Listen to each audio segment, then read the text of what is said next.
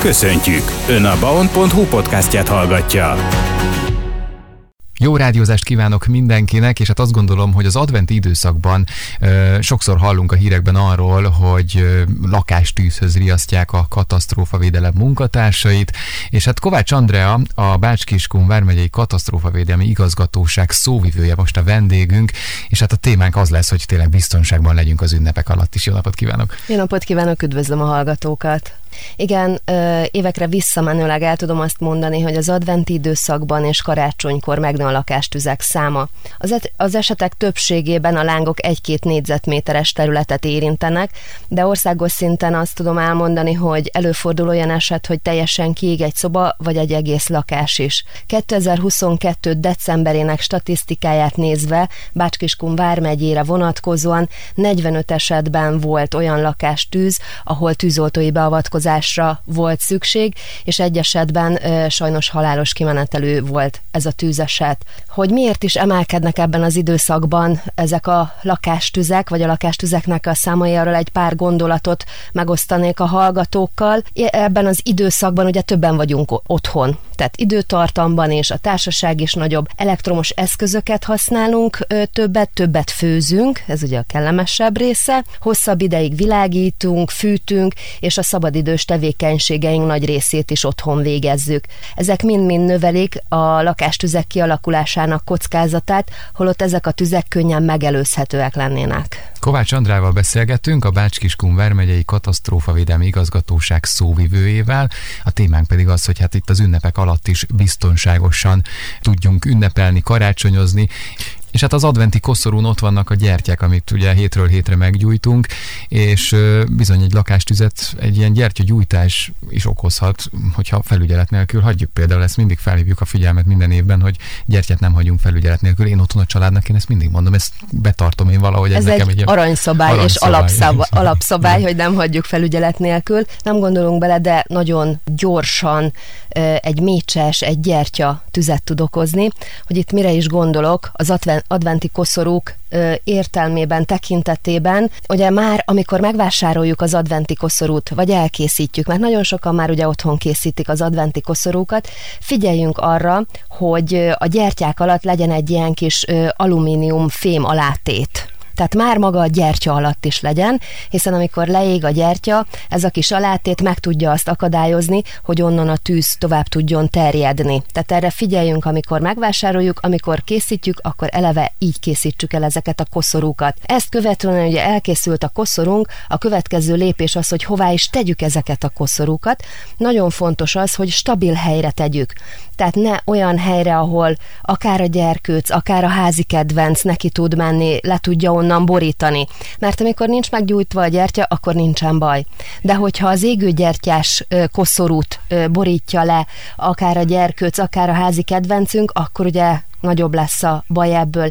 És amikor megtaláltuk ezt a stabil helyet, figyeljünk meg arra, hogy ne közvetlenül terítőre vagy dekorációs kellékre rakjuk, hanem egy olyan alátétet rakjunk, ami nem éghető anyagból készült. Hiszen, hogyha el is borul a gyertyánk, meg tudjuk akadályozni, hogy gyorsan tovább terjedjenek a, a lángok ezzel a nem éghető anyagból készült alátéttel. És mint ahogy említetted is, semmi esetre se hagyjuk, meggyújtva a gyertyát, akkor sem, ha kimegyünk a szobából, és akkor főleg ne, hogyha elmegyünk otthonról, mert akkor is történhet bármi, és nagyon gyorsan tűz keletkezhet. Ami még nagyon fontos, igaz, hogy nagyon szépen vannak dekorálva ezek az adventi koszorúk, de figyeljünk arra is, hogy a gyertya közvetlen közelébe, a láng közelébe ne legyen dekorációs anyag, hiszen ott is a lángnyelv bele tud kapni, és nagyon gyorsan meggyulladhat ez a nagyon szép koszorunk. Kovács Andrával beszélgettünk, a Bács-Kiskun Vármegyei Katasztrófavédelmi Igazgatóság szóvivőjével. A témánk pedig az, hogy hát itt az ünnepek alatt is biztonságosan tudjunk ünnepelni, karácsonyozni. Hát megjelenik majd ugye a karácsonyfa, a fenyőfa is a lakásokba. Beszélnünk kell arról is, hogy ezért a karácsonyfák eléggé gyúlékonyak, főleg, hogyha ugye élő fenyőről beszélünk. Igen, ugye, mint már említettük az első részben is a nyílt láng ö, szerepeit nagyon fontos, hogy ö, ezt kordában tudjuk tartani. A mai világban már nem igazán jellemző, hogy a karácsonyfákat égő ö, gyertyával díszítenék, dekorációs elemnek még használják, de nem minden esetben gyújtják meg, tehát ez már úgy kezd kimenni a köztudatból, a hagyományból. Azonban én úgy gondolom, nem tudom, te kisgyerekes apukaként azt meg tudod erősíteni, hogy csillagszórót, azt azért még... Igen, az még, az sláger nálunk a De szerintem a felnőttek is. Én is szeretem, igen. igen. Így van. De hát ott, ott is figyelni kell tényleg, hogy ne a fenyőfa környékén gyújtsuk igen. meg, meg még arra is mi is figyelünk, hogy például akár az asztal környékében is ne legyen olyan anyag, vagy akár a terítő, ugye. Igen, mert ez a, a csillagszóró nagyon szép, de ahhoz, hogy ilyen szép legyen, nagyon magas hőfokon ég, és ugye szikrákat szór. Ezek a szikrák nagyon távolra tehát akár egy méterre is el tudnak pattani, és hogyha a közelben van akár szőnyeg, terítő, akármilyen dekorációs kellék, nagyon gyorsan meg tud gyulladni, és ugye a fenyőfa is. A fenyőket ugye, hogy november közepén már kivágják, amiket ugye karácsonykor mi feldíszítünk, és egy fűtött helyiségben nagyon gyorsan száradnak. És egy kiszáradt fán, ami ugye gyantás és a fenyőgyanta, és ugye ott van a, a fán, nagyon gyorsan tudnak terjedni a lángok. Szerintem a hallgató hallgatók nem is gondolnak abba bele, hogy gyakorlatilag perceken belül lángra tudja borítani egy egész szobának a, a bútorzatát, egy ilyen égő fenyőfa. Andi, és egyébként mi a helyzet az égősorokkal, fényfűzérekkel, hiszen arról is lehet hallani, hogy akár egy fényfűzér is okozhat lakástüzet? Igen, ugye az égősoroknál is, a fényfűzéreknél is arra szoktuk felhívni a figyelmet, hogy ö, megbízható helyről jó minőségű fényfűzéreket, égősorokat vásároljunk. Ö, minden esetben legyen hozzá magyar nyelvű használati útmutató. A boltban is leellenőrizhetjük odahaza is, hogy ne legyen rajta semmi sérülés. Hogyha nem újat vásárolunk, hanem a tavalyi, tavaly előttit vesszük elő, akkor is győződjünk meg arról, hogy ne legyen ez a vezeték vezeték eldeformálódva, megtörve, hiszen nagyon gyorsan lakástüzet tud okozni egy ilyen megrongálódott vezeték. És hát itt a téli szünidőben majd azért a gyerekek is otthon tartózkodnak. Figyeljünk, hogy például a csillagszórót olyan helyre rakjuk el, hogy nehogy meggyújtják Igen. egyedül. Bármi olyan eszköz, ami tűzgyújtására alkalmas, gyufa, öngyújtó, vagy már az eleve égő gyertya. Tehát figyeljünk, ne hagyjuk felügyelet nélkül a gyerekeket az égő gyertyával, és ezeket a tűzgyújtásra alkalmas eszközöket rakjuk olyan helyre, ahol nem tudják könnyen elérni. Én azt gondolom, már sokan készülődnek az ünnepre, akár elősütést, elősütésben gondolkodnak, hogy tényleg, hogy karácsonyra, amikor az asztalra oda kell rakni majd a család elé a finomságot. Van, aki egyébként tényleg elősítést tart, akár megerősítettnek a hallgatók, ebben írjanak nekünk üzenetet. No, de tényleg ott is nagyon fontos dolgokat be kell tartani. Ugye sokszor emlegetjük, hogy ugye az olajjal, hogyha főzünk, akkor hát azt mm, ne vízzel oltsuk el, hogyha véletlen. Semmiféleképpen sem. Ilyen történet lenne, mert bizony nagyobb bajt. Igen.